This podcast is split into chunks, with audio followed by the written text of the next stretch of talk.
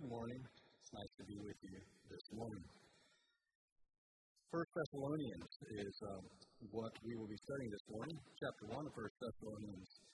Um, this is a, a new series I I have been trying to start for some time and um, finally getting around to it this morning.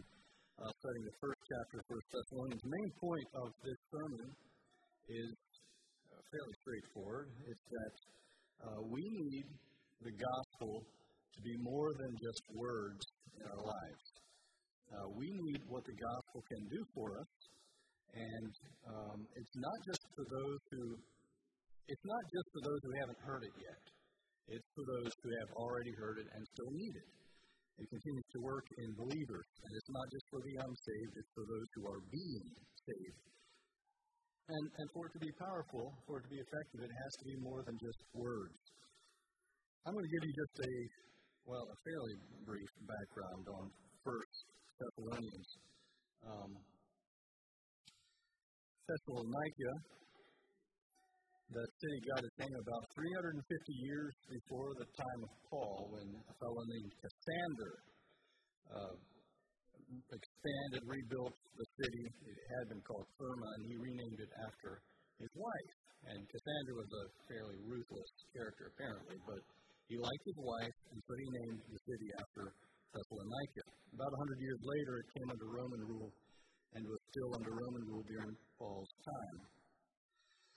It was the most populated city in Macedonia. It is a very major town, and it had three commercial advantages going for it. One was that it, well, of course, it was a seaport town. It was right beside the Mediterranean or the Aegean Sea.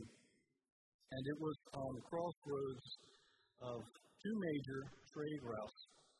If you think of, of Staunton and 81 and 64, compare that to, you can compare Thessalonica to that because uh, running east to west was the, the Via Egnatia, which is a major Roman road, and then north to south was a trade route from the sea up to the Danube River, which um, actually is on the border of Romania. And I, I just out of sake had to see uh, Thessalonica is about a 10 and a half hour drive from where I was at in Romania, assuming everything went well with the borders. So uh, this town uh, would have had a large Jewish presence, um, not like Philippi, which didn't have a synagogue. And here's how the town, how the um, church got started in Thessalonica. That, it was on Paul's second missionary journey. And one of the things that makes this letter a little different from some of the other writings of Paul is we've got quite a bit of context around uh, what was going on around the time when it was written. And that's quite interesting, really. And so this was on uh, Paul's second missionary journey, Acts 17. And one of the, um, you remember Paul and Silas were trying to figure out where to go next, and they had this vision of saying, this man saying, come over to Macedonia. And so they went to Philippi, and they were thrown into prison, and there was this earthquake and all that.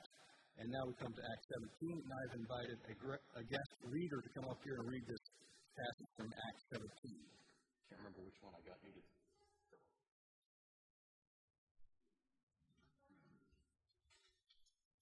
Acts 17, 1 through 10. Now, when they had passed through Amphipolis and Apollonia, they came to Thessalonica, where there was a synagogue of the Jews. And Paul went in, as was his custom, and on the three Sabbath days he reasoned with them from the Scriptures, explaining and proving that it was necessary for Christ to suffer and to rise from the dead, and saying, This Jesus, whom I proclaim to you, is the Christ. And some of them were persuaded and joined Paul and Silas as did a great many of the devout Greeks, and not a few of the leading women. But the Jews were jealous, and taking some wicked men of, of the rabble, they formed a mob and set the city in an uproar, and attacked the house of Jason, seeking to bring them out to the crowd.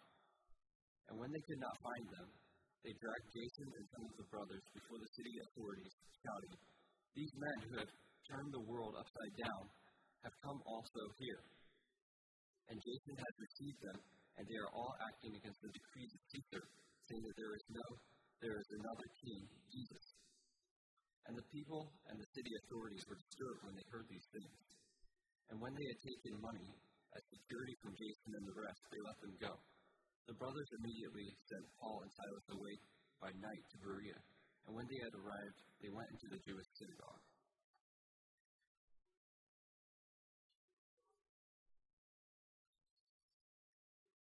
So Paul preached there three Sabbaths, it says, and the first, the converts, initial converts were some Jews, doesn't sound like many, uh, a great many devout or God-fearing Greeks, so proselytes who were already uh, following God to the best of their knowledge. Not a few leading women, it says, uh, and mostly not Jews here.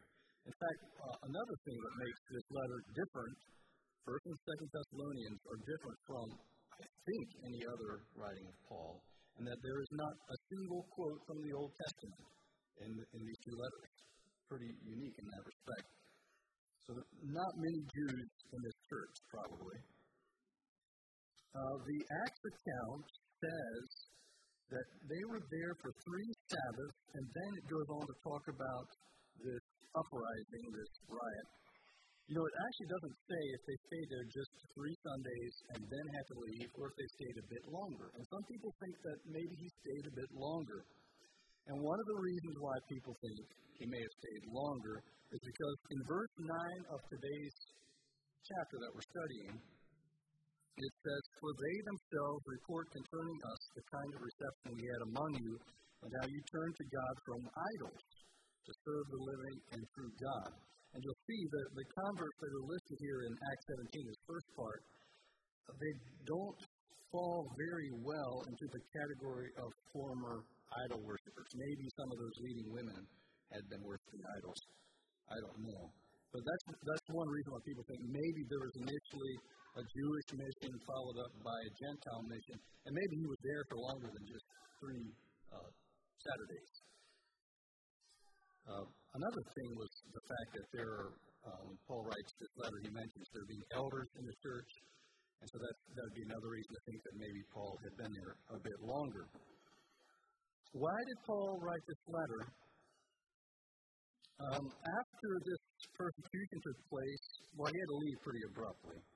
And Paul and Silas, they fled to Berea. They left Timothy behind. We don't know if he stayed behind at Thessalonica or maybe went back to Philippi. Berea didn't work out for Paul long term, so he fled to Athens, and he instructed Timothy to come to him in Athens, and then he sends Timothy back to Thessalonica. He, mentions that in this letter. He goes to Corinth, and through all this all this time, Paul has been very worried about the Thessalonians because they're facing persecution. How is this church doing? And it, it, says um, when they when they could bear it no more, he he um, he, had, he had sent Timothy. He sent Timothy already, and Timothy comes back and is quite encouraging, really. And um, and so Paul writes this letter in response, and his purpose is to encourage them, to correct them a little bit. There are some problems going on in this church, and also to assure them about those who have already died, and to remind them of the second coming of Christ. Each chapter in this book contains a reference to the second coming of Christ. So we're going to read, now we're, we're finally ready to read this passage, the first 10 verses here of this chapter, which is only 10 verses. We'll read the passage, and then I'll make some comments on those verses, and then we'll, we'll try to draw a few kind of higher level conclusions. And Gilbert is going to read the passage for us.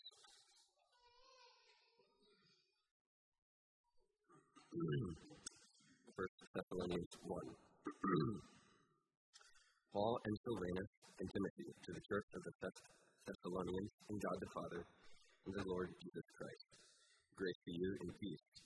We give thanks to God always for all of you, constantly mentioning you in our prayers, remembering before our God and Father your work of faith and labor of love and steadfastness of hope in our Lord Jesus Christ. For we know, brothers loved by God, that He has chosen you, because our gospel came to you not only in word, but also in power and in the Holy Spirit and with full conviction. You know what kind of men we proved to be among you for your sake, and you became imitators of us and of the Lord, for you received the word in much affliction, with the joy of the Holy Spirit, so that you became an example to all the believers in Macedonia and Achaia. For not only has the word of the Lord sounded forth from, from you in Macedonia and Achaia, but your faith in God has gone forth everywhere, so that we need not say anything. For they themselves report concerning us the kind of reception we had among you, and how you turned to God from idols to serve the living and true God, and to wait for his Son from heaven, whom he raised from the dead, Jesus who delivers us from wrath to come.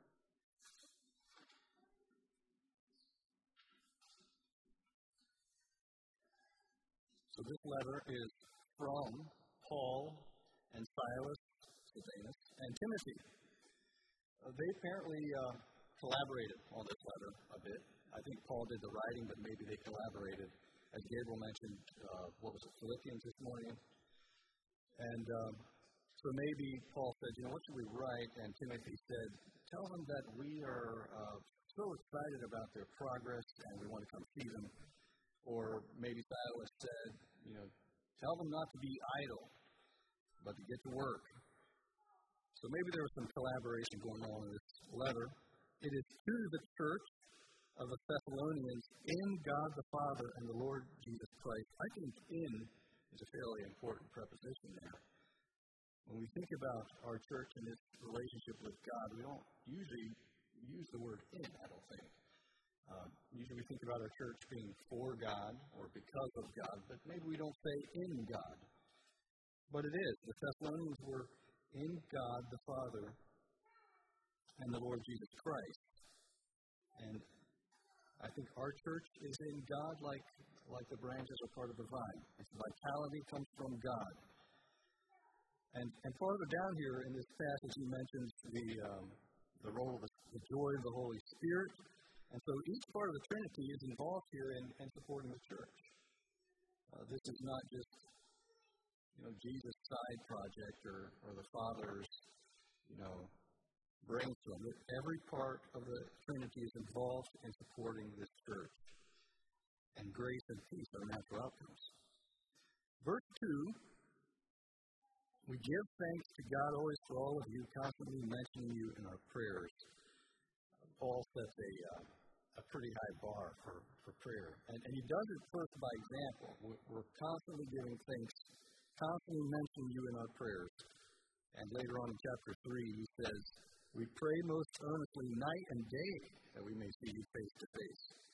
So he starts off by, by setting an example, and then he commands them. Chapter 5, pray without ceasing. Again, chapter 5, brothers, pray for us. So we need to follow Paul's example. And what's, what's Paul telling God about the Thessalonians? What is he talking to God about? Well, he is remembering, verse 3, before our God and Father, your work of faith and labor of love and steadfastness of hope in our Lord Jesus Christ. The, the emphasis of this prayer is thanksgiving. And Paul is, is so thankful for how the church is doing because he had been so worried about it he, in, in chapter 3, says, When we could bear it no longer, we sent Timothy. And Timothy came back with a fairly encouraging report.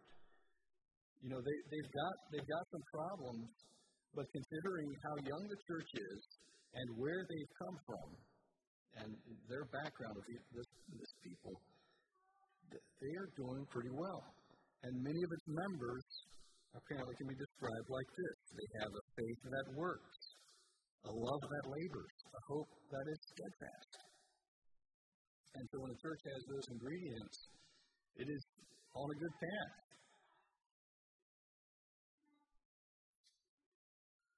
Verse 4 For we know, brothers, loved by God, that He has chosen you because our gospel came to you not only in word, but also in power and in the Holy Spirit and with full conviction. Now, with your permission, you know, when a, when a, when a speaker says with your permission, he's not actually asking for permission. But chosen and election and so on, I would like to, you know, um, preach a sermon on that sometime, but not this morning. So I would like to kind of backlog that whole part of this verse for, for future uh, homework. Uh, and I want to I want to focus on this part of our gospel coming to you not only in word, but also in power and the Holy Spirit and with full conviction. That the, the phrase "not only in word" to me is, is one of the most critical uh, phrases in this chapter because everything else in this chapter really hinges on that. It's, an outcome of it not being only in word. And, and it really has a double meaning if you take a look at it. it. It can mean two things, and I think Paul intends it to mean two things. And to begin with, it means the Thessalonians received this not just as a word. They, they received it as, later on he says, as the word of God. And it, it penetrated their hearts, it changed them. And they were very, they, turned from, from their old ways, they were convicted, they were filled with the Spirit, they received powerful deliverance. But the other meaning of not only in word is talking about those who brought the word. You know what kind of men we proved to be among you for your sake, verse 5. And you became imitators of us and of the Lord, for you received the word in much affliction with joy of the Holy Spirit. And, and so it wasn't just, it was not only, it was not only words in how it was received, but also in how it was delivered by, by Paul and Silas and Timothy. And the commentator F.F. Bruce says the spiritual power and conviction with which the message was received matched the spiritual power and conviction with which it was delivered. And, you know, evangelism is most effective when the speakers are living the, the message. When, when the power of the gospel is shown in us, it, it convicts others. And I think that's why God uses such, maybe that's why God uses such frail agents, because they are living proof of the power of the gospel. And then this, this whole thing, this starts this chain reaction of the gospel. Paul, Paul and Silas and Timothy, they were like a nuclear bomb descending on Thessalonica. When they, they carry this gospel not only in words, they start this, this huge chain reaction. They, they are living imitators of Christ and then the Thessalonians become imitators of the imitators. They're imitating Paul and Silas, and, and through them, imitating Christ. Verse 7 So that you became an example to all the believers in Macedonia and in Achaia, for not only has the word of the Lord sounded forth from you in Macedonia and Achaia, but your faith in God has gone forth everywhere, that we need not say anything. For they themselves report concerning us the kind of reception we had among you and how you turned to God from idols to serve the living and true God, and to wait for his Son from heaven, whom he raised from the dead, Jesus, who delivers us from the wrath to come. And so this this this message just keeps spreading out, you know, one wave after another, from Paul to the Thessalonians to the entire province. Sounds like Paul's almost considering early retirement, which I don't think he's actually saying that. He's saying, you know, your testimony, I don't even need to say anything. I don't even need to open my mouth about what's happening in Thessalonica because it's spread, it's speaking for itself.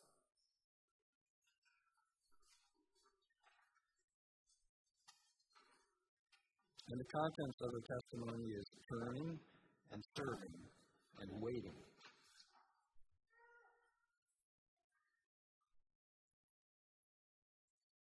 So let's talk about uh, this gospel and, and some of its aspects, the gospel and us. And I want to make three points about the gospel here.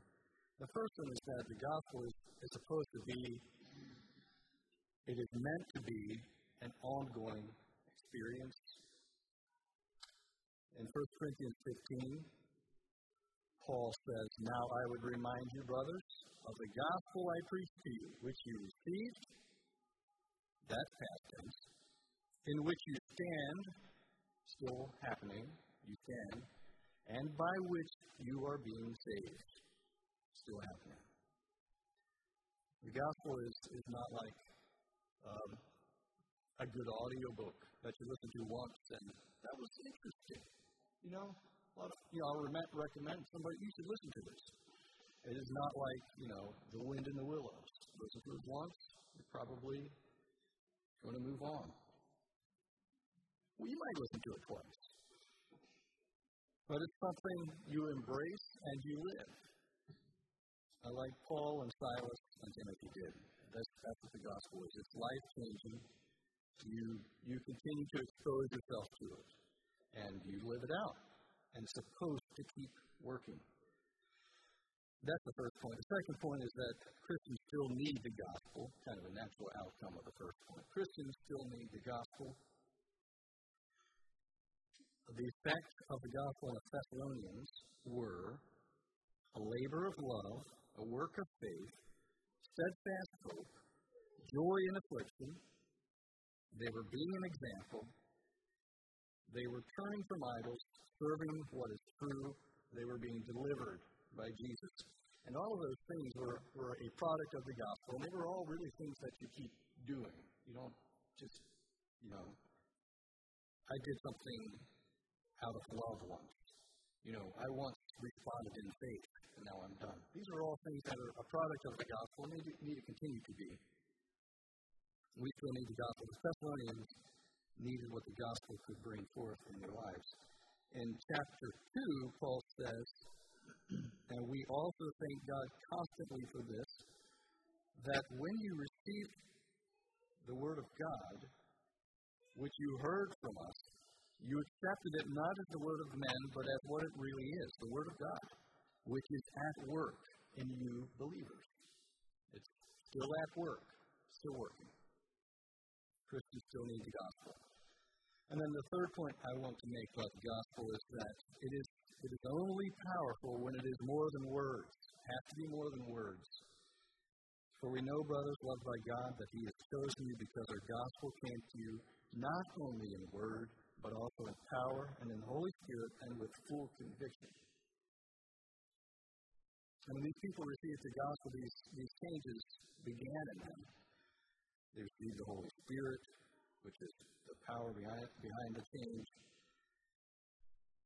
For others who the gospel was just another interesting philosophy, kind of like the people of Athens, maybe, it just bounced off. Harder, bounced off. Made no difference. But for the Thessalonians in this church, they accepted it not as the word of men, but as what it really is, the word of God. You know, if you if you find out that you, if the doctor tells you that you have diabetes, you're going to have to make some lifestyle changes, right?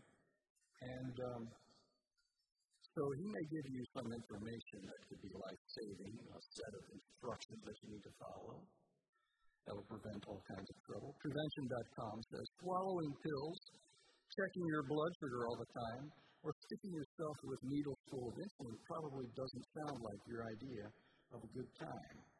But taking steps to keep your diabetes under control your best shot at preventing a slew of frightening complications. I don't think, you know, where is Joe? Sticking yourself with a needle doesn't look like much fun to me. But, and so if, if the doctor gives you um, uh, the gospel on living with diabetes, then you need to listen to it, and you don't just say, "Oh, that's very interesting, uh, uh, interesting ideas you've got there. I appreciate your concern, but it just doesn't sound like it doesn't sound very practical. Um, doesn't sound like much fun. So uh, I'll, i just probably won't be doing this. So you don't do that. Well, then um, you know your your your future can include things like other things that aren't much fun, like kidney failure, vision loss, amputations, and strokes, and so on. So I guess what I'm saying this morning is you need to be like Joe when it comes to the gospel. Uh, you need to make this um, a lifestyle, um, something that you live out continually, that you apply. You don't just, you know, let the words bounce off of you. Not, I want to be clear, I'm not saying that walking with Jesus is like giving yourself insulin shots. I think it is much more rewarding and enjoyable and, and wonderful, but it is something that, that they, it can't just be um, words that we've, we've heard once and they just kind of bounce off of us and we don't respond to them. They, they have to be responded to. The gospel has to be more than words. James 1 says, If anyone is a hearer of the word and not a doer, he is like a man who looks intently at his natural face in a mirror, where he looks at himself and goes away and at once forgets what he was like. And, and to hear the word without responding to it is, is like looking in a mirror and walking off. Uh, mirrors don't do much for you, really. I mean, other than providing information, they're not actually causing any changes. You know, I don't you look in the mirror and then turn around and say, thanks for the shave and leave a tip and walk off. It doesn't work like that. So the gospel, for it to be uh, effective in your life, it, it can't just be words. It has to be responded to and accepted and, and obeyed, and um, because it is the power of God.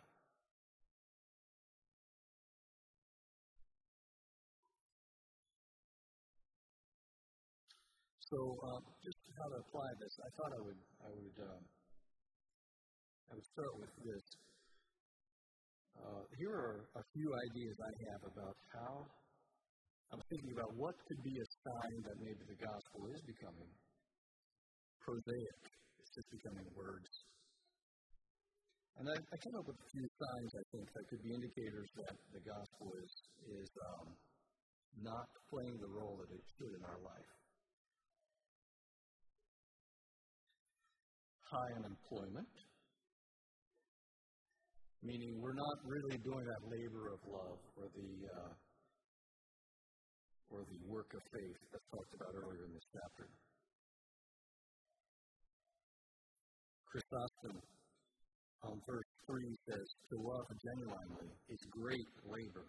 And so Christians really should not, I'm not saying they shouldn't have free time or, or have hobbies or, or do things for the fun of it, but we really shouldn't have hours and hours of just doing what we want, entertaining ourselves, doing things that have, have are not contributing to the kingdom at all. At some point, when, when there's too many hours devoted to things that don't contribute to the kingdom, you have to ask the question: What what is going on? What is this an indicator of? Am I am I really uh, producing works of faith and labor of love? So high unemployment could be a sign that the gospel is not we're not responding to it like we should. Another would be joy shortage. If we are miserable people, and uh, look, we've, we've all got our problems. And Thessalonians had problems too, though. They did. I mean, right away, they, they um, as soon as they received the gospel, this persecution set in, and, and they could have they could have been pretty mad at God about that.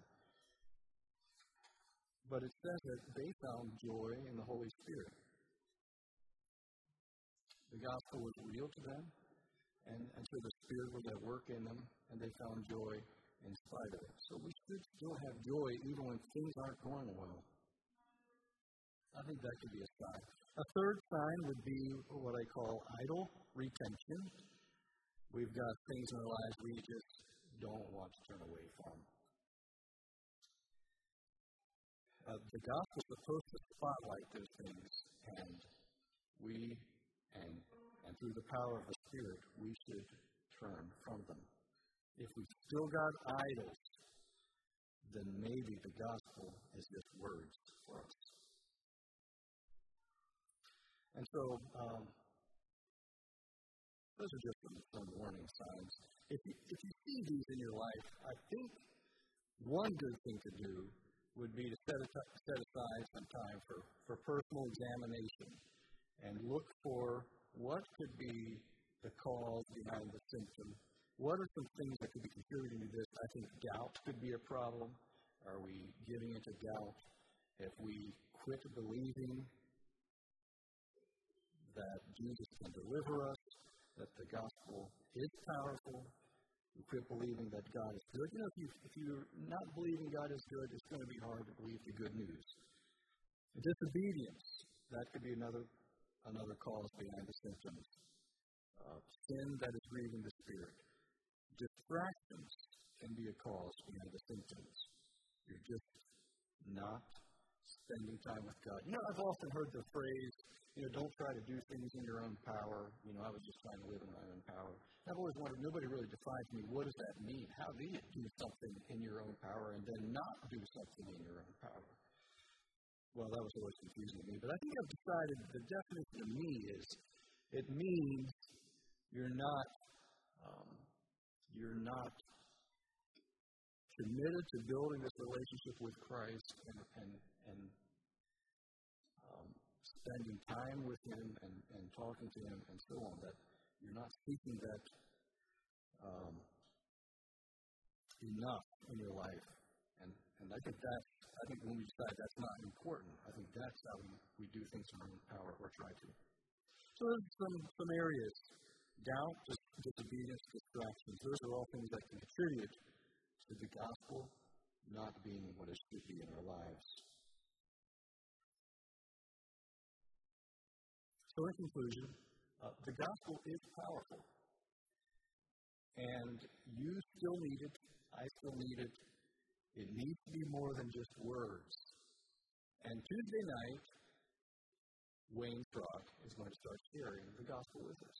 Romans 1 through 8, chapters 1 through 8. And one of the first verses we're going to encounter, which some would say is maybe the theme verse of the book, is this, and I will just close with this verse.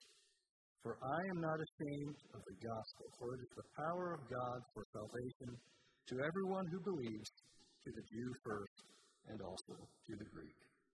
God bless you.